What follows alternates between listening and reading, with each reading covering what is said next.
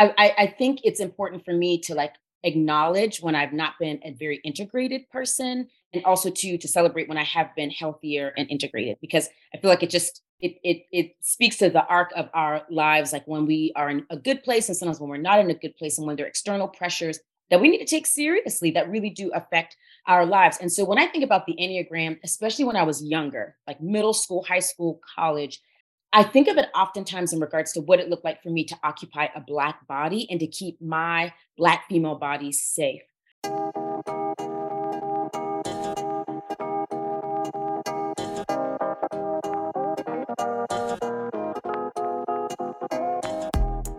I'm Kim. And I'm Camille, and this is Enneagram for the Culture, where two dope Black therapists discuss how therapy, Blackness, and the Enneagram come together. Here we are, and it's finale day. The last one. Season two. Yeah. Yeah. It's incredible. It's incredible. We've had a whole two seasons. Yep. Yep. Excited. I know you, I'm not even gonna ask, did you think that was possible? Because I know you're like, yeah, I already knew that. Did you? uh, yeah, yeah, I did. I did. Because I wouldn't yeah. have committed if, yeah. And that was one of my things about when I committed. I was like, if I'm going to do this, I'm going to do this. So, yes. And you have. We have. We've done it. Here we are. So, yes. So, finale. Thanks for rocking with us all season. And here we go for our last episode. Yeah. Um, so y'all know how we do. Camille, how did the Enneagram show up for you? the Enneagram showed up for me because um, I am super excited. I'm really excited right now because we actually have a guest on with us. Um, my pastor, Lisa Yebuah, is our guest for today's finale episode. And I, and I'm going to introduce her in a second, but I am so excited. I've really, I think I've probably even said this on one of my Had the Enneagram show up for me. I love sharing things that bring me joy in my life. Like if I'm mm-hmm. watching a TV show and I love it, I'm going to tell like five people you should watch this TV show. If I find like a tip or a trick that has made my life easier, like the meal delivery thing that I do, like the meal pickups, I'm going to tell you about it. Um, and when I have people that I love and I like just like respect and get excited about, like I want to like shout it from the rooftops. And so I am so excited for Lisa to be here with us on the podcast because I'm excited for well Kim to meet her. I'm excited for listeners to meet her. Um, I'm just excited. This is so, so cute. you're just like you're just you are you're just bubbling. You can you can hear it as you first started to talk about it. You're just bubbling with the excitement. I do. I love that about you that you like to share um joy in that way. So thank you. Well, let me go ahead and introduce Lisa without so that she's not like secretly in the background learning. So I'm going to introduce you with her formal bio, um, just so you can get a feel with for her this way. But then obviously through this whole episode, you're going to get an even better feel for her. But uh, Reverend Lisa Yebuah currently serves as the lead pastor of the Southeast Raleigh Table, a worshiping community in Raleigh, North Carolina. She's a 99 graduate 1999 graduate of Wofford College and a 2004 graduate of Duke University Div School. What fuels her in life is ministry in ministry is seeing people become their best selves and in turn seeing the world become more just and collectively marked by liberation. Mm. Lisa is deeply invested in the Raleigh community and works alongside organizations engaged in advocacy for affordable housing, a living wage, and equity in public education. She also serves as on the board of advisors for the Southeast Raleigh YMCA and is a brand ambassador for Lululemon. Most would describe Lisa as a glutton for joy and a lover of people She's a self-professed party starter, people watcher, and admits to having a slight obsession with the Enneagram and 90s R&B. Oh yes. I really wanna meet you. Jodeci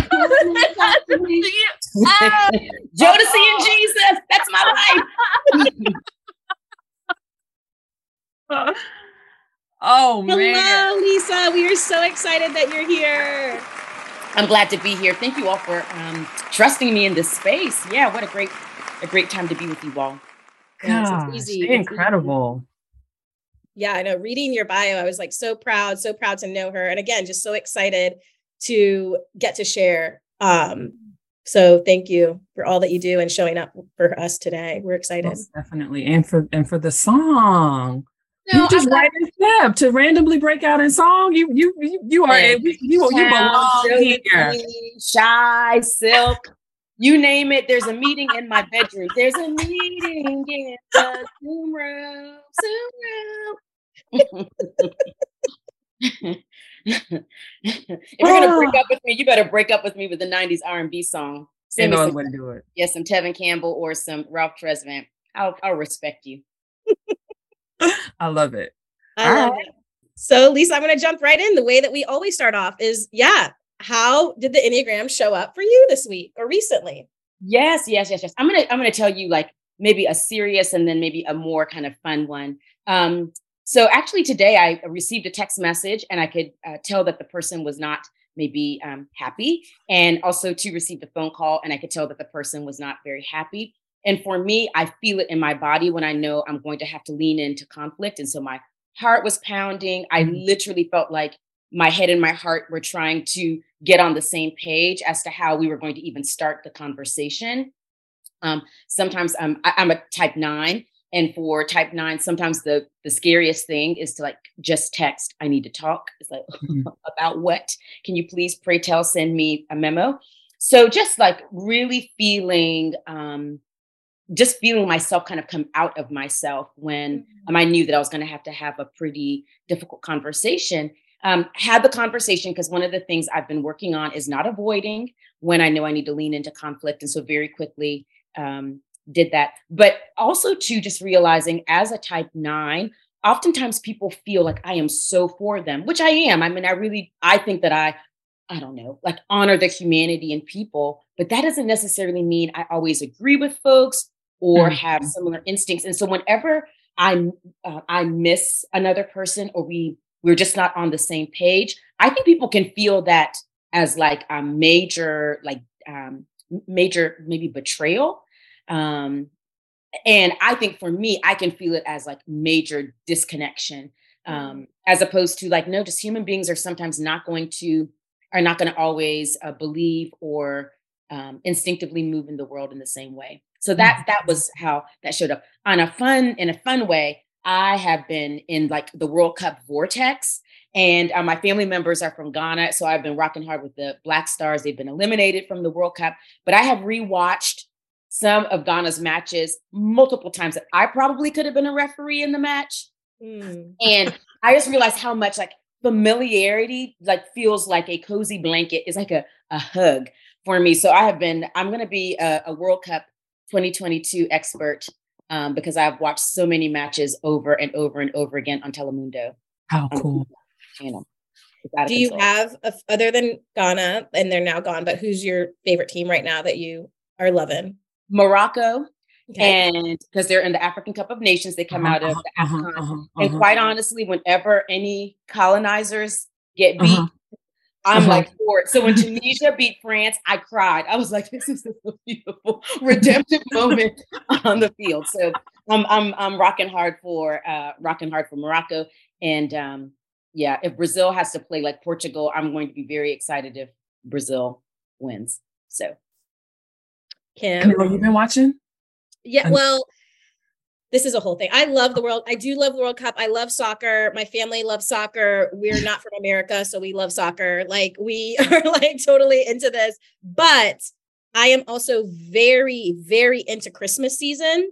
And I have a full watching schedule. I'm like I cannot, I cannot detour. Yeah, that's right. This is how, how the Enneagram is showing up for you part I cannot, I, you, y'all cannot like, There's no, no soccer formed against me shall prosper. People will release an album, like people that I really like. And I'm like, I'm sorry, like I'm going to have to listen to this in January. Like TV shows, I really want to watch The Crown. Nope, waiting until January. There's so many, like, I'm like, nope. So sadly, the World Cup is one of those things I'm like, I, I can't even, I can't even commit to this because the World Cup is a commitment and again, seven, I can't just lightly view the World Cup. I want to watch all the games and I don't have the time. So when I was home for Thanksgiving, I was laughing because again, immigrant family, I was watching other people's Instagrams. They're all watching football. My family's like 100% soccer, 100% World Cup. It's all we're talking about. So that was my little taste. And then when I got back to Raleigh after Thanksgiving, I was kind of like, that's it. Well, I'm proud of you for being able to miss out. Black, Black Santa okay? proud of you as well. Black, thank you. Black Santa is proud of me. I can miss out because there'll be another one in four years. And why, you could like, just, why couldn't we just leave it there? it's all right. I'll see another one. I'll see another World Cup. And I'm thank you for being proud of me. It is kind of hard because I am, I do want to know all the things, but Hallmark Christmas movies and yeah. So Christmas PlayStation on Spotify are just a little bit more important right now. Understood. Understood. Mm-hmm. Well, um, how did the Enneagram show up for me? Yes.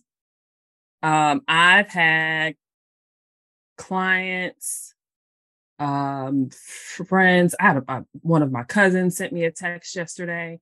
People are just listening and just offering just how proud they are of the podcast um, and how seen they feel and how cool it is to just have um, our voices out there. And so I think a lot of people get it twisted with threes that you mm. know we all like this um, spotlight and we want it for um, just the sake of the spotlight because we're vain and we like the attention and y'all know at this point i'm a self-preservation three so that definitely has never really gelled with me um, but regardless of um, you know subtype for most threes i think for to be able to be seen to be able to put something out there that's mm. really from your heart um, and for people to see it and um, recognize it and that i mean that just it feels really really good so that's how it's shown up for me lately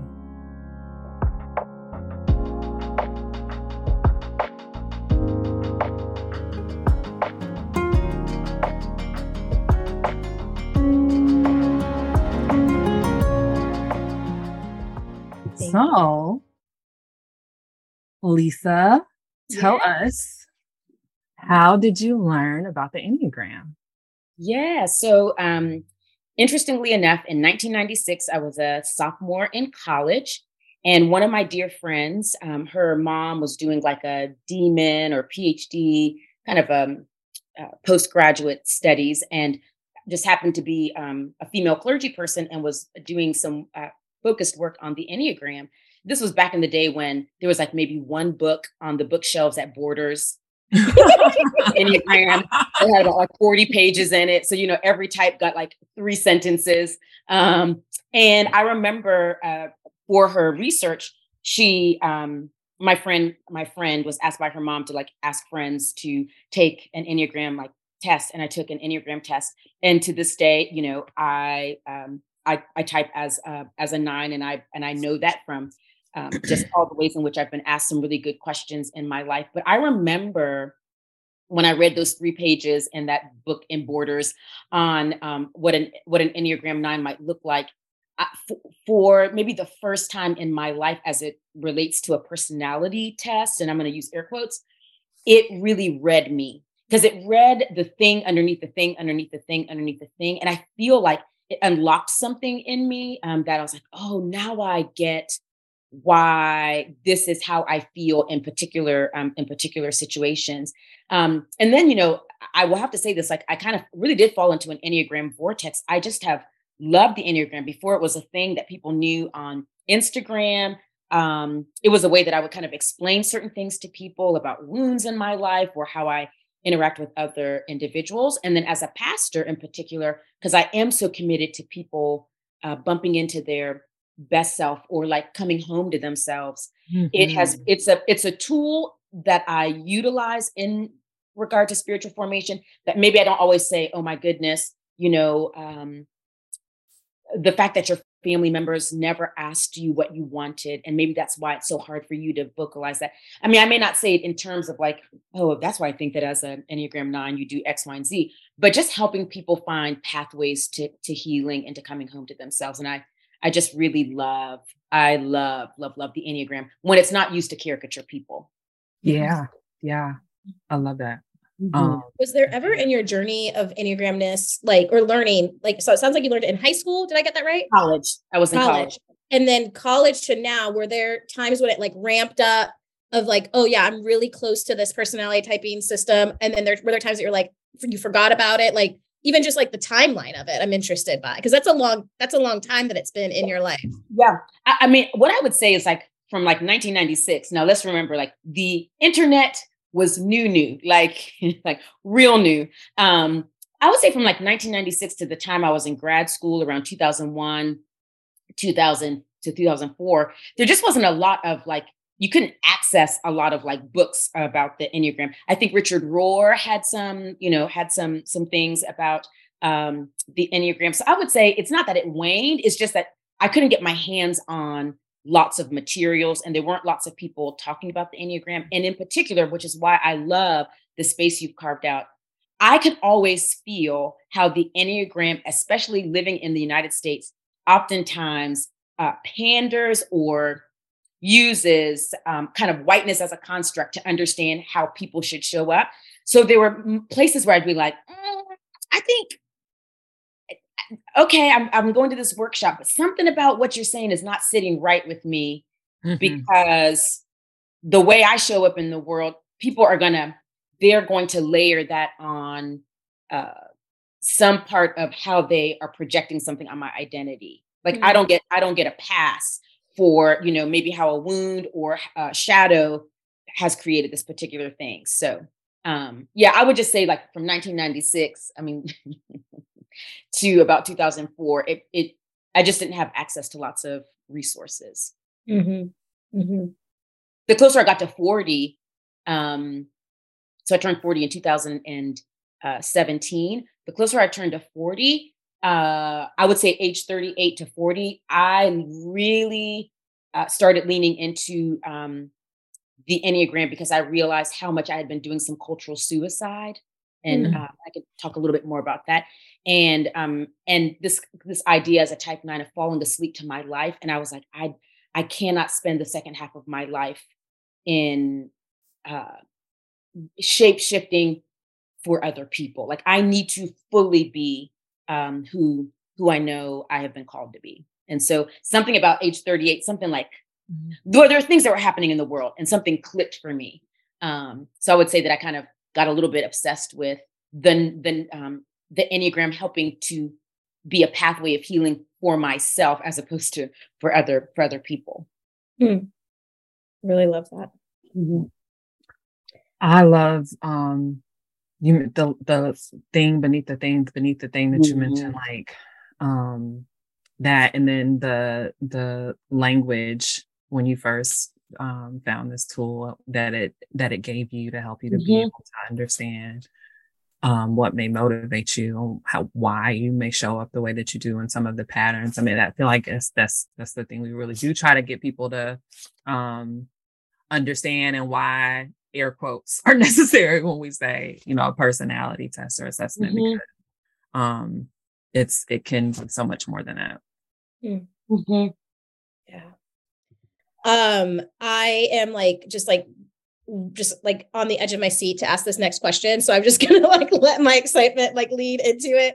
Um, and I think you already probably started to chat about or started to introduce this idea. But my my next question really is like, how does how do you notice the Enneagram um, intersecting with your Blackness and how has it? How do you still notice that?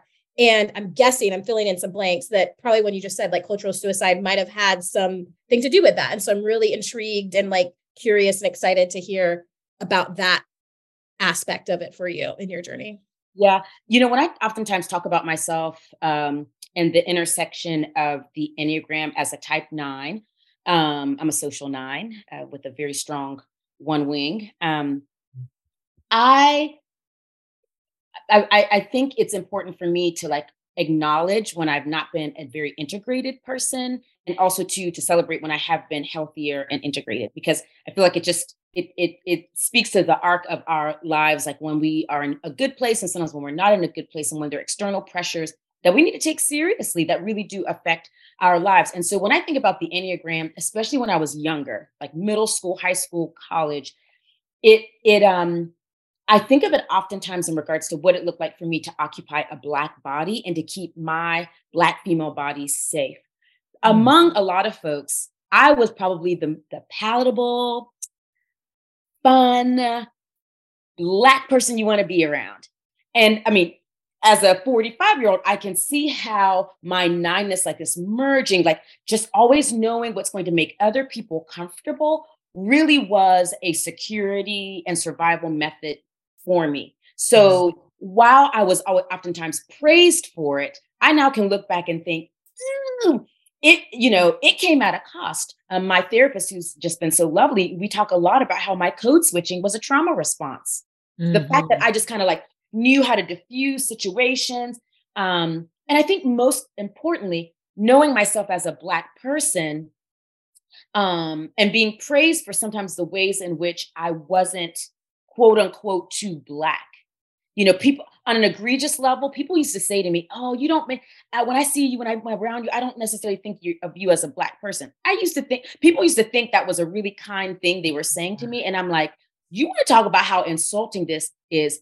and also knowing, wait a minute, then it tell you're also giving me some information as to what you think about quote unquote individuals who live into the fullness thereof of how they show up in the world in a, in a black in a black body. Mm-hmm. and so um, i think i lived a lot of my life quote unquote keeping the peace in this way helping white people not feel so white by me not you know like them not recognizing like oh my gosh you're you actually are you you ask of my body certain things. And that's why i'm doing whatever um, i am i'm doing.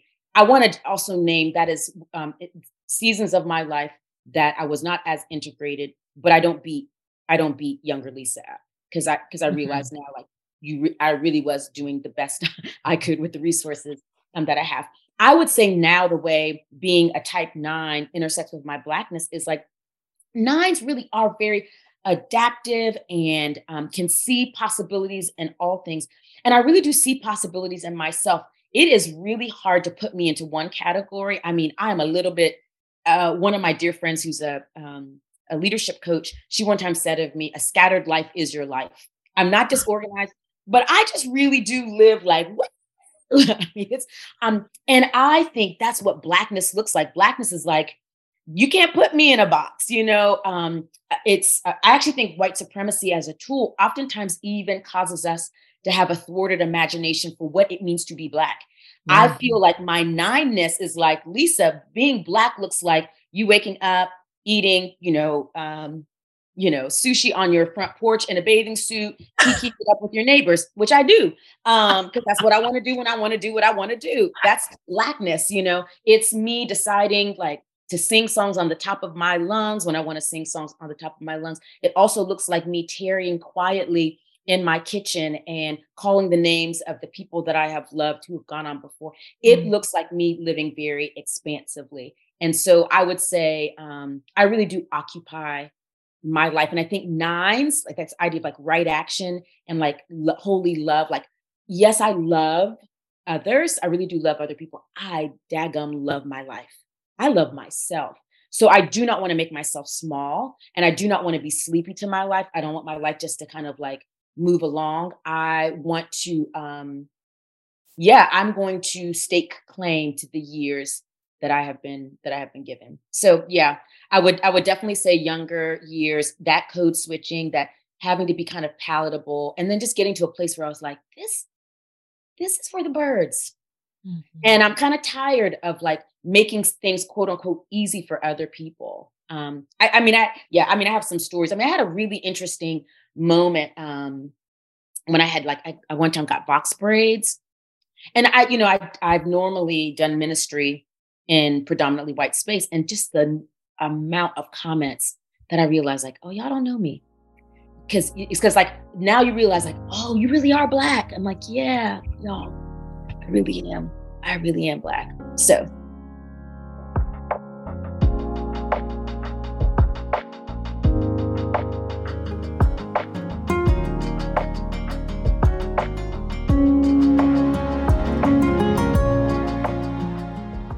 Merry Christmas, Hanukkah, friends.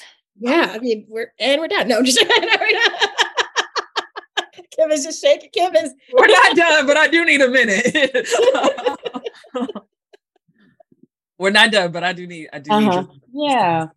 There's so much richness in what you said. Thank you. Um, because I resonate with so much of uh, so many people. Yes, and yeah, there's so many nuggets in there that really stuck out. And and as as someone that has gotten to be a parishioner of yours for the last since 2017, since 2016, actually, like even watching you reclaim and re like it's I've seen it and I think and I've loved it and it's been um beautiful and good and inspiring and.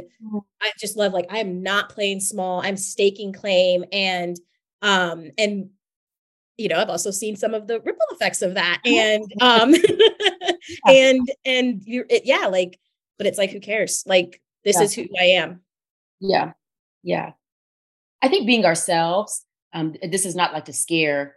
I don't mean this to sound scary. It comes at a cost. 100%. It comes at a cost. Um, but I, I, I don't know. I just, I, again, age 38, I just started feeling this holy restlessness of like, I don't want to come to the end of my days. And all I've ever done is just made other people comfortable. And I would even say, as a pastor, to do that is actually to other people's malformation. Like I need white folks to be adults. Like I can't keep do like I I want you to also come home to yourself because whiteness as a construct will it's gonna fail you. Mm. But anyway, that's you know what I'm saying. Neither here, neither there. But it's here. It's here. The construct, can be shaken. You know, like eh, I'm, I, I kind of want to be like this. Y'all in danger too. Run! This ain't it. no, seriously. Hoodwinked. Run. Yeah.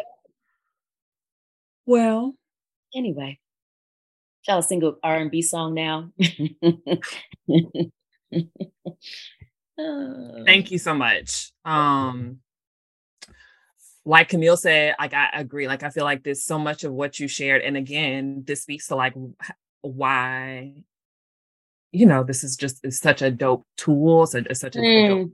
typing system is while yeah, you can focus on the types, right? Mm. type, um, and stop there and miss so much, um, so much of what you just shared from your experience as um a black woman who's a nine will resonate with all of us, you know, yeah. regardless of your type structure, this experience of um, you know, code switching and having a, a therapist who sounds like she's, you know, maybe on, you know, on her, on her, on her game to be able to help you see how that's a trauma response. And for mm-hmm. all of us to be able to name so many of the ways mm-hmm. we've had to shapeshift um, as a means to survive, as a means to um, move through, how that can be the case for, for, for many of us um and and there's so there's so much power in mm. healing and being able to, to to name that and so you know camille mentioned how she's been rocking with you for a while she's been able to witness I, i'm mm-hmm. just actually meeting you and, and i get to witness it as i'm hearing you talk about not falling asleep to yourself anymore i'm watching you expand mm-hmm. and i'm over here feeling it in my chest yeah. like yeah. really like it resonates with me and i feel myself mm-hmm. doing the same thing so um, like I said, I needed a moment and that's what mm-hmm. I got. Mm-hmm. But thank you so much for sharing that. Thank you all. I love that. Like the, I just that when you said like when I showed up as my authentic, honest self, that's just who I am and and expansive. It actually helps other people. It it mm-hmm. impacts other people. And if I just play small and cave in, and again, this is for so many of us Black people, but then again, that's really the arc of a nine. It's like and mm-hmm. we talked about that on that episode of like, y'all know, you all know, you have wisdom, you yep. have love, you have the ability to see something. Speak up, show up, yep. because when you when you cave in out of that protection, out of that grasping, we then end up losing out, and you lose out. Yep. Um, and so to see you beautifully like have walked that and are, are continuing to embody that and practice that is is inspiring for all of us. And that's again why we love the Enneagram. Like other yep. people and other numbers inspire us. Like yep. when we see other people doing their work, we're like, oh, yeah. yeah. Yeah, yeah, I, you know, I think one of the beauty, beautiful things about being a nine is that I do see, I see people. Like I really can see the expanse. I have never been a person who has thought someone is the sum of their mistakes. It's like I'm not, I'm like hardwired not even to think that way because I understand human beings were going to be broken and brilliant and um, moments of joy and of sorrow. I think what what is the healing work for me as a type nine is to give myself also to like to see myself, to remind myself that I also get to like live um, sometimes broken, sometimes brilliant, you know, and and if nobody else offers or extends that grace, especially because of the body that I occupy, like I'm going to learn how to like lay hands on my own head or on my heart and offer that um, offer that to myself. It's like okay, I'm a peacemaker, not just for others. You know, as sometimes nines are called. I I'm at peace with. I like. I'm at peace with me. Um, I'm at peace with me. So, I love it. Yeah. I just want you to know that, like, I I I love to see it. I love to feel mm. it. I love that for us. So I love it for us. It's, that's it's, that's kind of um kind of ties into the the next question. What's a hope you mm. have for Black people around growth work that they're mm-hmm. doing, be it through the Enneagram or any type of personal development?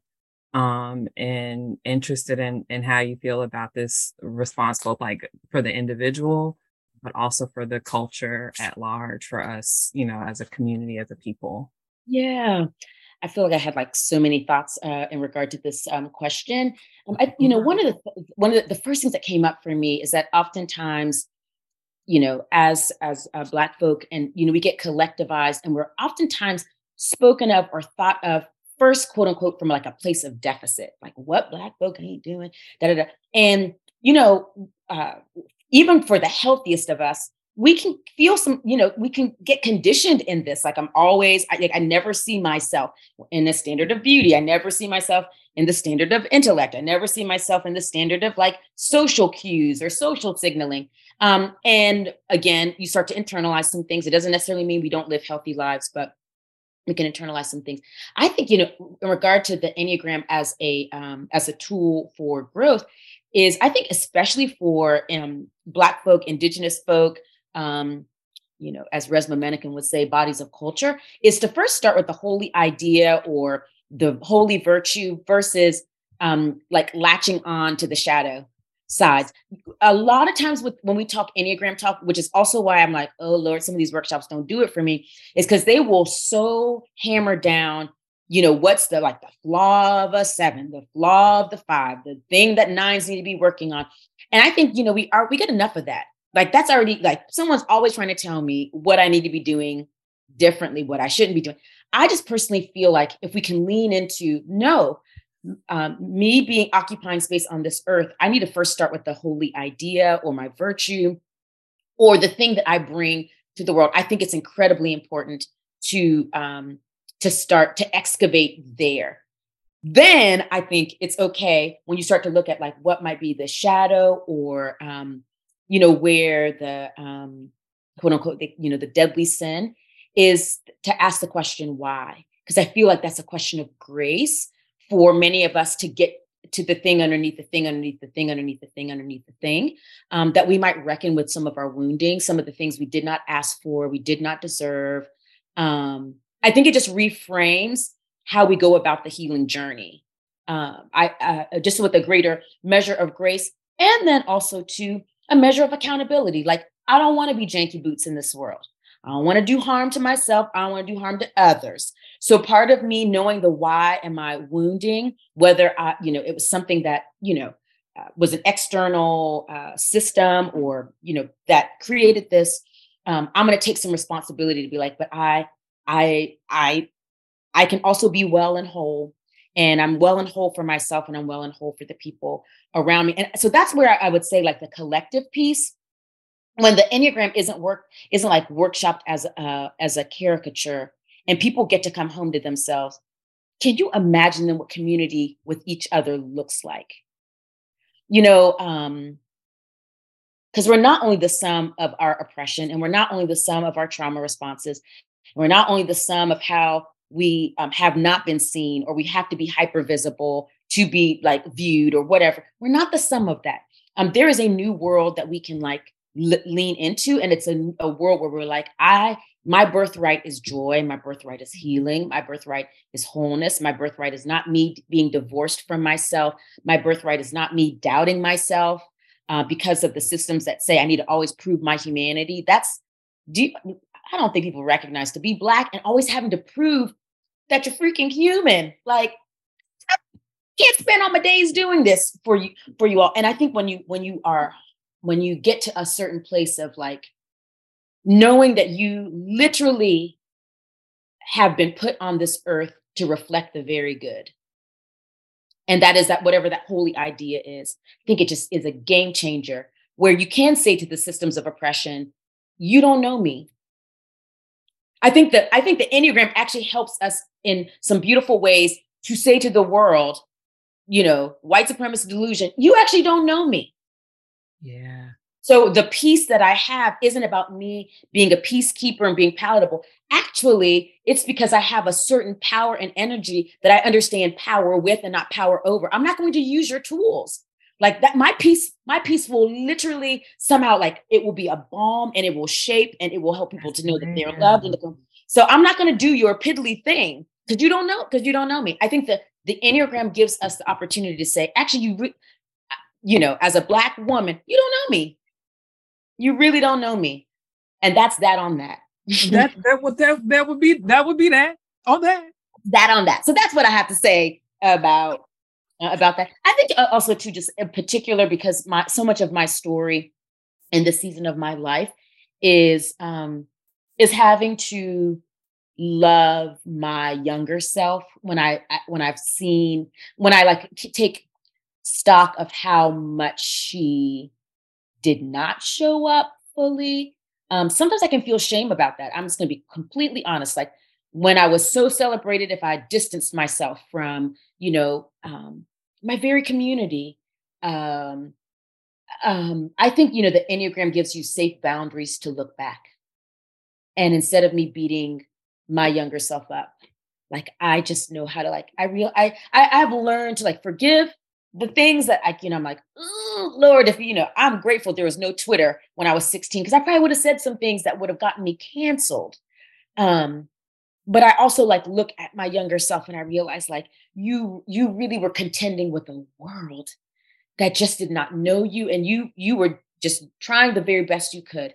So I mean I just I I um I don't know, the Enneagram gives me a safe, a safe like uh, lane to look at myself with not contempt, but with like, okay, we don't need to, we're not going to do that anymore.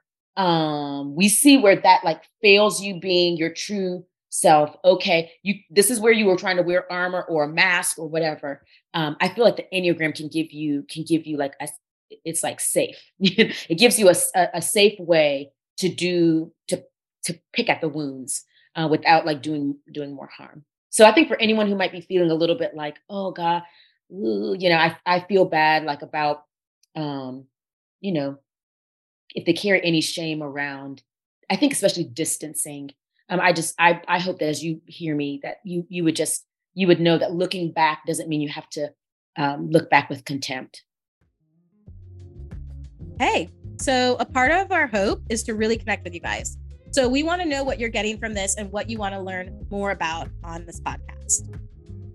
You can connect with Camille on Instagram at camille.logan.lcmhc. And you can find Kim on Instagram at K Reese LCSW. And you can follow us both on Instagram at Enneagram for the Culture. We've dropped the links in the show notes, so check those out too. And while you're there, go ahead and bless us with a rating and a review. Subscribe so you can be notified when our new episodes drop weekly. And share this with someone you know. We'll see you around. Yes. Yeah. Um, yeah. I felt that and and there's so many things that you said that um yeah. I really love I almost like wanted to like just start crying. um, just felt so um moved um just talking about this place that like why we were put on this earth and that like mm-hmm. enneagram almost helps give language to that um of here's i'm here to peacekeep not for this reason but for this reason and it was given to me this gift was given to me um and and i love that starting from there with the holy idea um that mm-hmm. is so like special and unique um for each of us and just i i i love i love all of i love all of this I love it all. Um, I love everything you just said, Camille. And least I love, I love helping um I love hoping mm. that other people can see how this work really is not about um the characters, Ooh. the boxing in. It really is like I love how you said it. It's about giving us the the again the language, the words that to help ourselves to realize, to tell ourselves and remind ourselves at times, and yes. also tell white white people oppression. you really you don't you don't like you you don't know me. You can't tell me you can't tell me you can't tell me about me. Like mm-hmm. so I love that. Mm-hmm. Um and and same I do. I love the the idea of starting um with the with the the, the virtue um and the idea I agree um that especially for us it's already built into so many that our experiences to to have mm-hmm. to be mm-hmm. conditioned to like be critical and to be hard on ourselves and to be shaming for ourselves and to mm. feel like we're mm. not enough and to feel like we're at a deficit so to start um at like you said the the the goodness and and and mm-hmm. what we bring to the world to start there and then to be able to move on with that as a foundation um to be able to pay attention to mm-hmm where there can be some accountability, um, mm-hmm. grace. Mm-hmm. I love that. Yes. Yeah. Yes. Yes. Um, mm-hmm. yeah.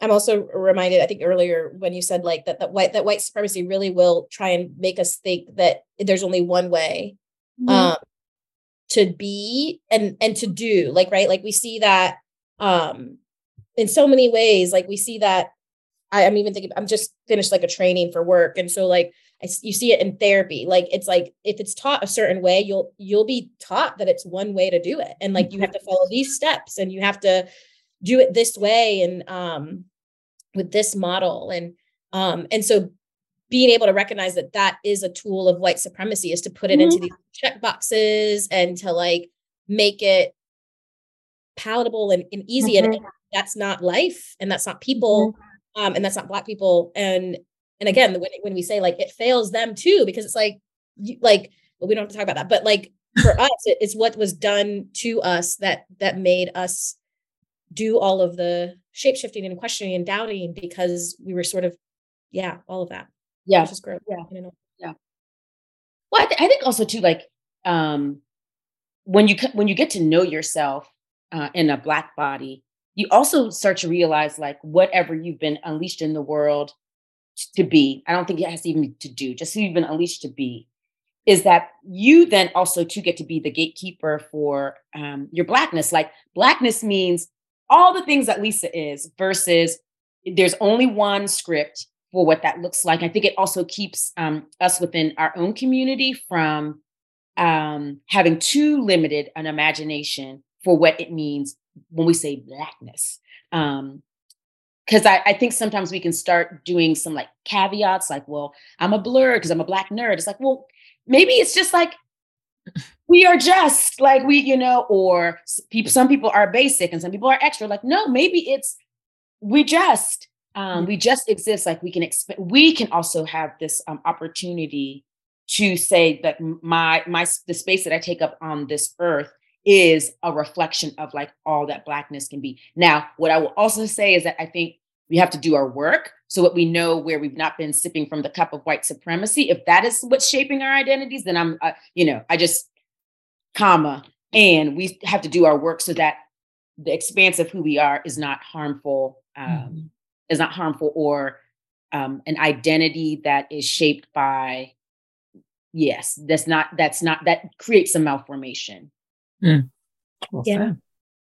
Speaking of work, we love um we love being therapists, we love therapy, we love like normalizing and and really um just we just think that yeah mm-hmm. blackness mm-hmm. therapy like th- they should be together like they should be that should be part of the the this the gamut i guess yeah. um and so we want to ask all of our guests that we have on like what is your relationship with your work what is your relationship with therapy um what does that look like for you um and this this isn't this also isn't a question of like tell us your deepest darkest sins and Oh, like I, how- I might tell them. I might just tell like the docu series on Netflix.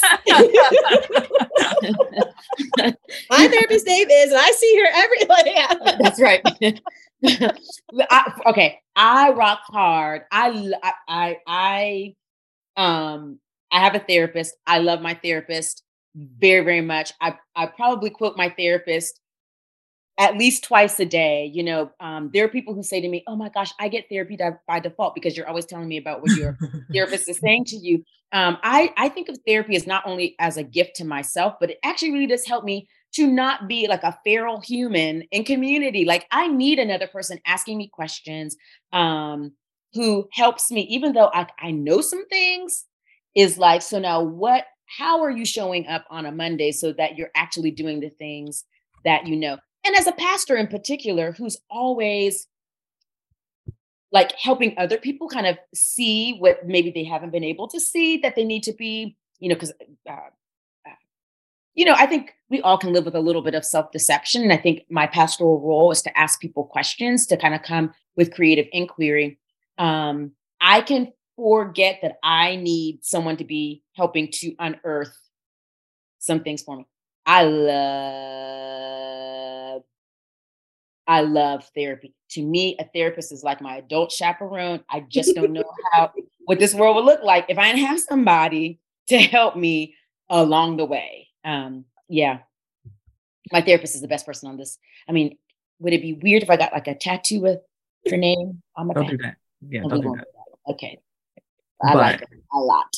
I, I, love, love that. that you, that you like. I think her a that's that's a good message for us, like for therapists to hear too. I think like what you talked about, like being a pastor, like um there's been something that I learned maybe like probably about two years ago now. I people would say um you can only take your clients as far as you've gone yourself. Mhm. um and that really connected with me and and really has charged me to um really prioritize my work and like prioritize um what i'm doing because it's going to help me help my clients but um and so what you're saying even that accountability in your role Yes. but i think not only for folks that are pastors or therapists or whatever i think for everybody like we can only go so far in conversation or in community or in our families or in all of these things if if we haven't done it ourselves and Yep. so um i think it is such a great self accountability yes. like i can't ask the world to change if i don't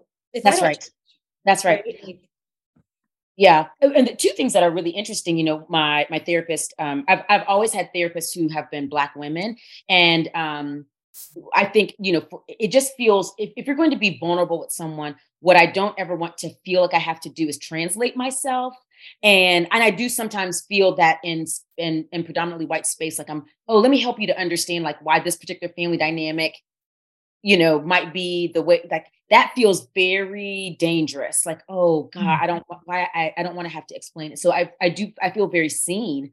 Um, and when questions are asked that are really difficult, I tend to just trust that they come from a very different place than like Mm. scrutiny or um, me being policed uh, in some ways. Think the other thing is like as a pastor, oftentimes when I walk in rooms, quote unquote, I might be the healthiest person in the room. Like that's what you you kind of assume that doesn't mean there's not still more growth to happen and that's where i think therapy helps me is to never kind of rest on my laurels and think that i have arrived um, mhm. in regards to my growth i oh boy. There the last two years in particular i've been on a journey.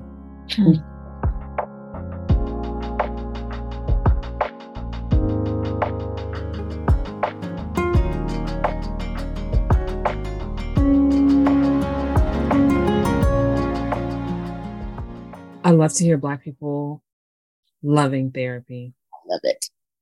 I love to hear Black women loving their Black female therapists. I love that Black women are healing, and I love that Black Mhm. women are the catalyst for our healing. I'm talking a lot in this episode about what I love, which I Uh-huh. mean is all brand. Um, with you being here with us, Lisa.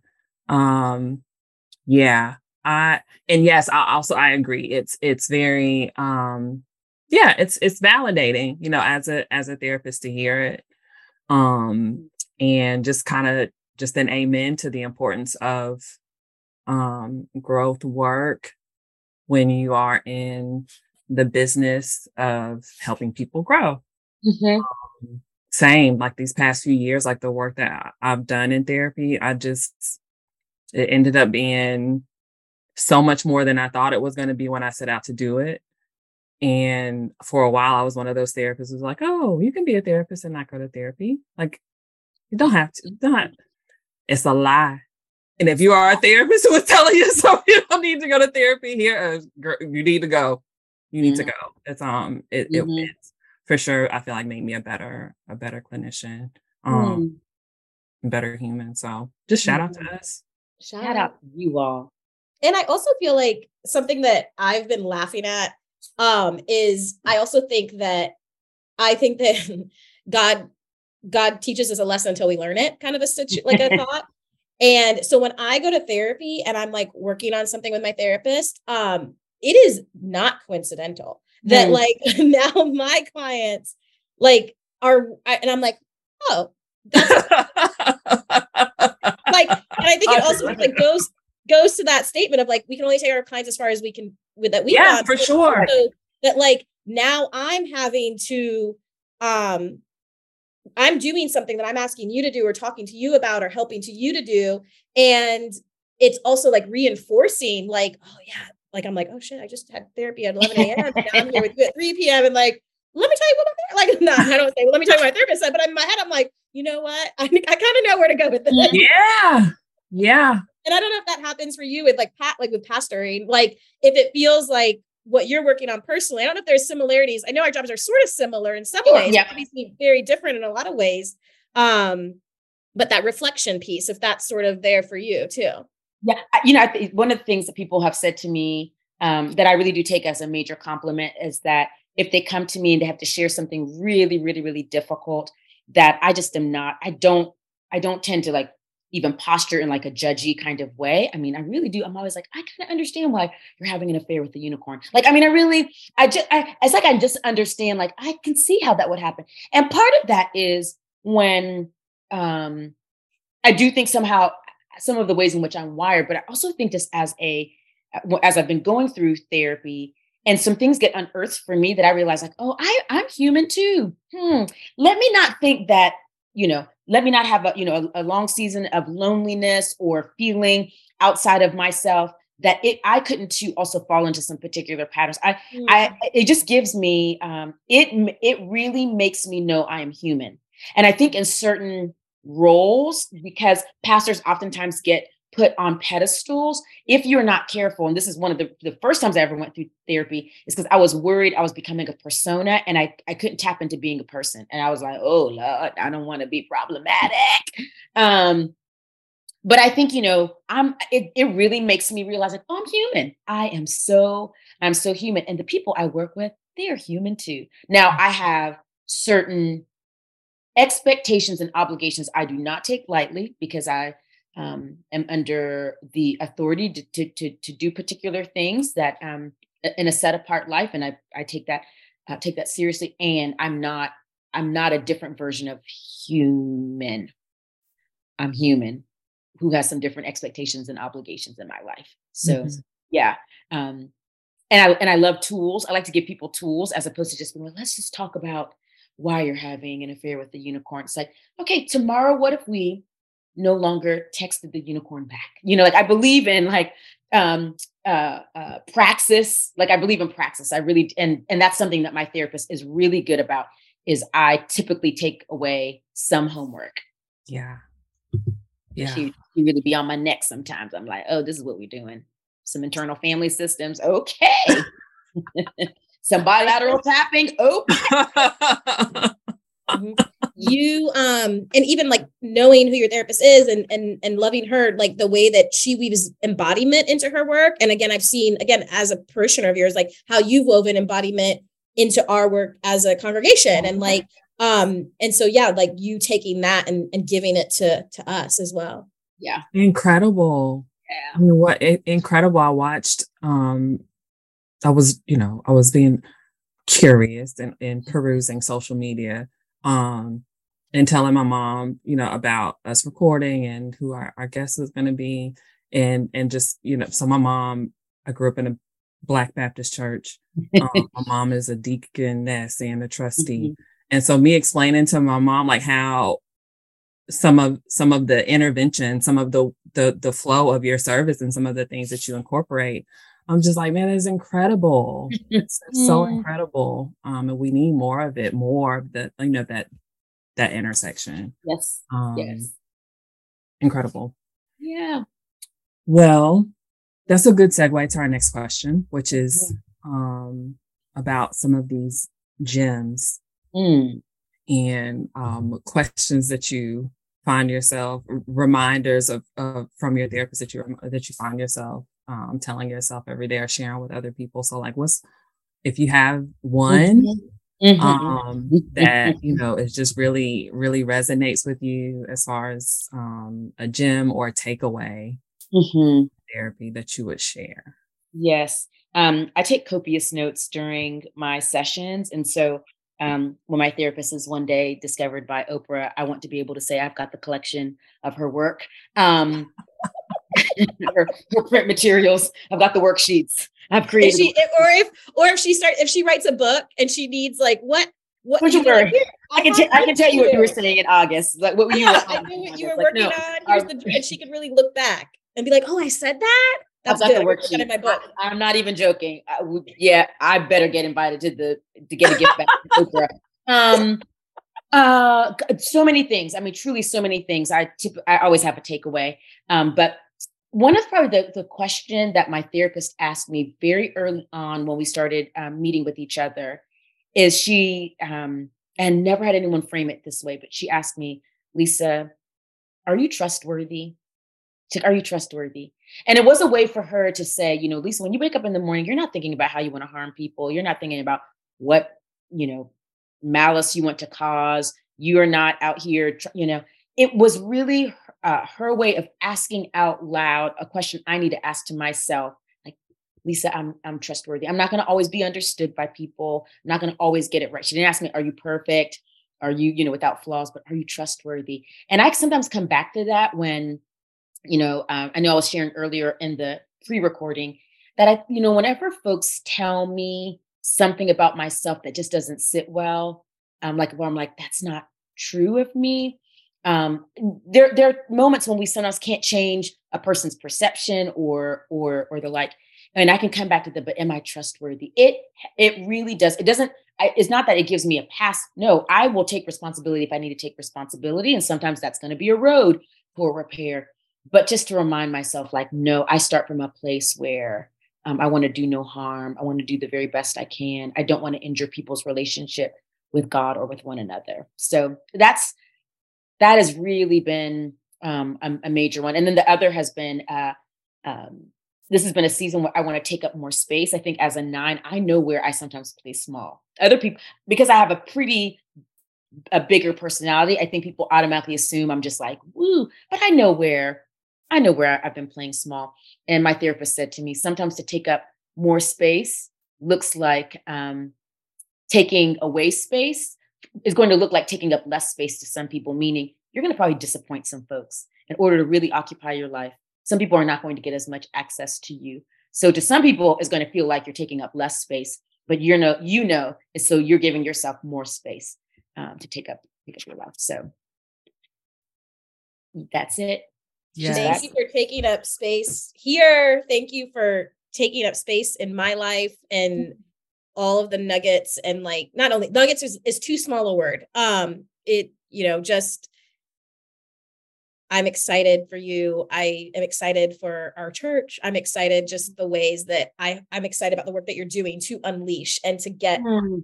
big as you're created to be because you have such gifts and talents mm-hmm. um that brings people close to people and brings people close to themselves and to God and who they're like who we're created to be. So mm-hmm. um, I'm excited and um selfishly I'll be sad if I have less access to you, but I'll also be reading it. I hope I get a gift bag when you are at the presidential inauguration giving the prayer. So yeah, yeah, yeah, yeah.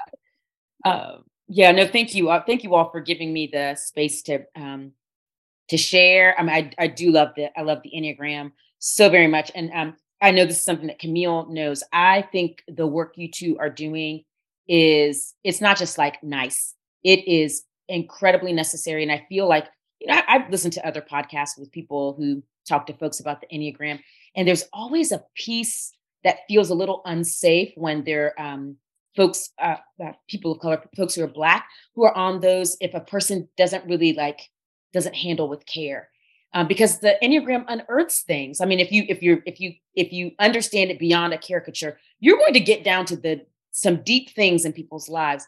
And the fact that you two, I just I knew without a shadow of a doubt, you're going to handle you you're going to handle folks with care, with their stories, with their hurts, with their pains, with their brilliance.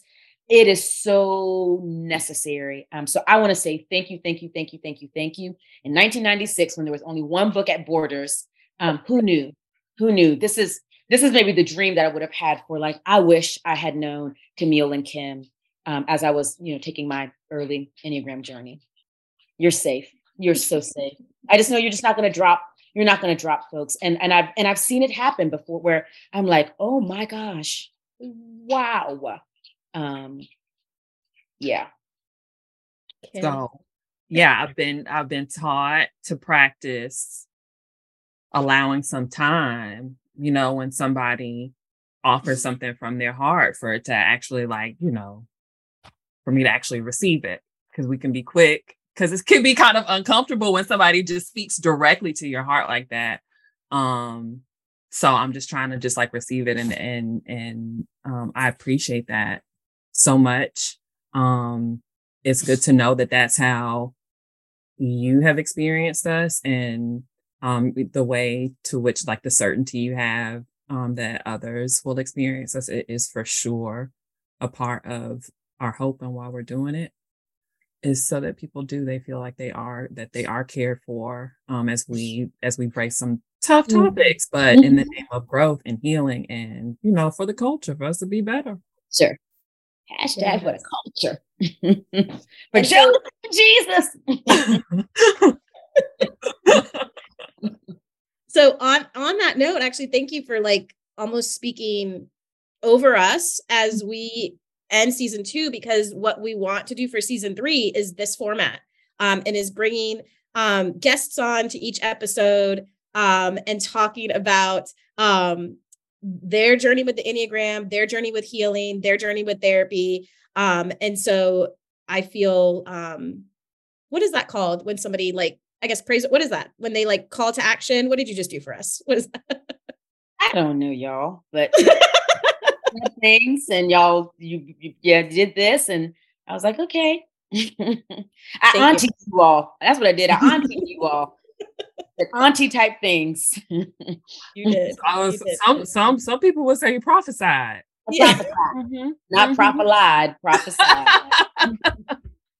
um for sure and and and definitely with the intention of like elevating the work that we are doing for our people and so again lisa like thank you so much for the work that you're doing um mm-hmm.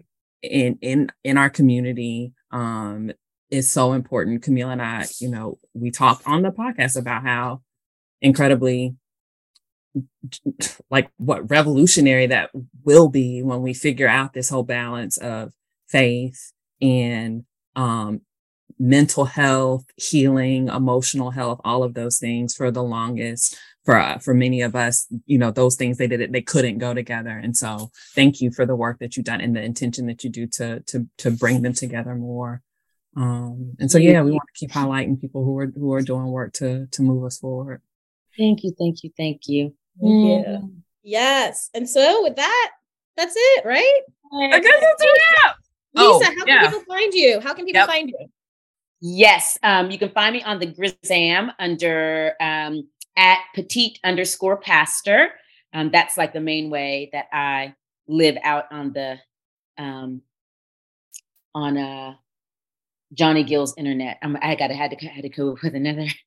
another that's where I live. Um, the gram or LinkedIn under um, Lisa Yebuah. I don't really engage on Facebook very often. Um, and then, of course, if you ever wanted to, if you trust, um, you know, faith spaces, uh, we do have um, a podcast for the Southeast Raleigh table and um, some Facebook broadcasts. Although I would say Facebook Live, you know, you never know what you're going to get, but um, it's a it's a great community. Our podcast is probably a a sure a surefire way to to lean in and to hear kind of like how we hold space for one another. Yeah. And if you're in Raleigh, you can come, you can come to, you can come to our church if you feel comfortable and, and want to. So we're Southeast Raleigh table. And so you can see Lisa in person in the flesh. I'm going to come next time I'm uh, next time I'm home. Come check y'all out for sure. Mm-hmm. Mm-hmm. Well, then that's it. Now it's it. Yeah, we did what we set out to do. Thanks, y'all. We'll we'll so we'll see you we'll see you next season. I love it. I, I'm really excited about um, you all having guests. Um, because I do, I it, I'm gonna, I'm so geeked about hearing Black folks in particular talk about themselves through the um, Enneagram. Because what is so wild is, again, since 1996, I have never gotten this opportunity. I have listened to so many podcasts, you know, even do my own little workshops from time to time on the Enneagram, but to have something where it's like, it's all, uh, like, this is going to be so, this is so, this is so, uh, yeah, I think it's just so wonderful. So you guys are giving me a Christmas gift. oh, thank you. Thank you so much that we're excited. When we, when we landed on this for next season, we both got incredibly giddy. So we're looking forward to it. So, yeah, so we will see everyone on the next episode. We're very excited. Thank you for rocking with us this season. Yeah. All right. Be well, y'all. Bye. Bye.